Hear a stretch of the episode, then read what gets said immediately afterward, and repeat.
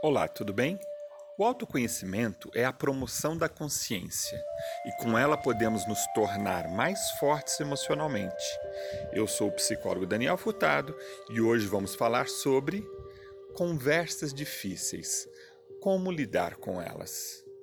Seria ótimo e muito mais fácil se todas as relações fossem tranquilas e harmoniosas, que todas as pessoas exercessem a empatia e a compreensão mútua.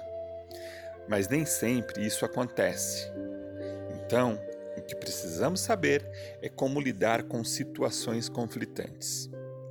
Uma dica inicial é que devemos ter a consciência de que o que as pessoas fazem é de responsabilidade delas e não nossa. Saber disso já é um bom começo. Não temos o poder de mudar o jeito do outro, as mudanças são pessoais e somente o próprio indivíduo pode conquistar.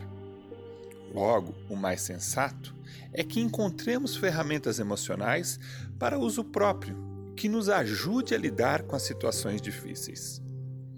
Vamos refletir sobre quatro situações que costumam acontecer no nosso cotidiano. A primeira situação é a seguinte: não há diálogo e o conflito virou uma briga. Nesse caso, o melhor é encerrar a conversa educadamente. Se possível e ou necessário, tentar conversar em outro momento com os ânimos mais calmos. A segunda situação é quando há tensão entre os envolvidos. Entretanto, há o desejo genuíno de todos em resolver as coisas. Nesse caso, mantenha calma, procure respostas positivas e evite inflamar a discussão, buscando opções que sejam válidas para os envolvidos, gerando a colaboração. Outra possibilidade é quando percebemos que há falta de compreensão dos reais motivos do desacordo.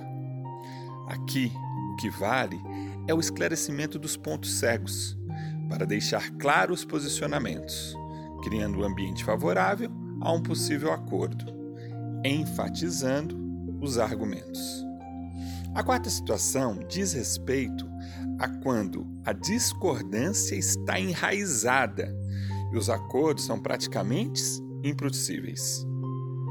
Nesse caso, precisamos perceber o tamanho do desgaste emocional e se estiver passando dos limites, talvez seja importante avaliar a necessidade do afastamento e a comunicação ocorrer por meio de um intermediário. Em todos os casos, não seja você o disparador da discórdia. Ironias e desdém não cria diálogos positivos. Aprenda a autocontrolar-se.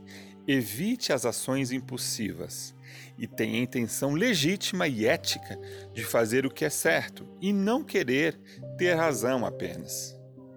Eu sou o psicólogo Daniel Furtado, obrigado por acompanhar até aqui.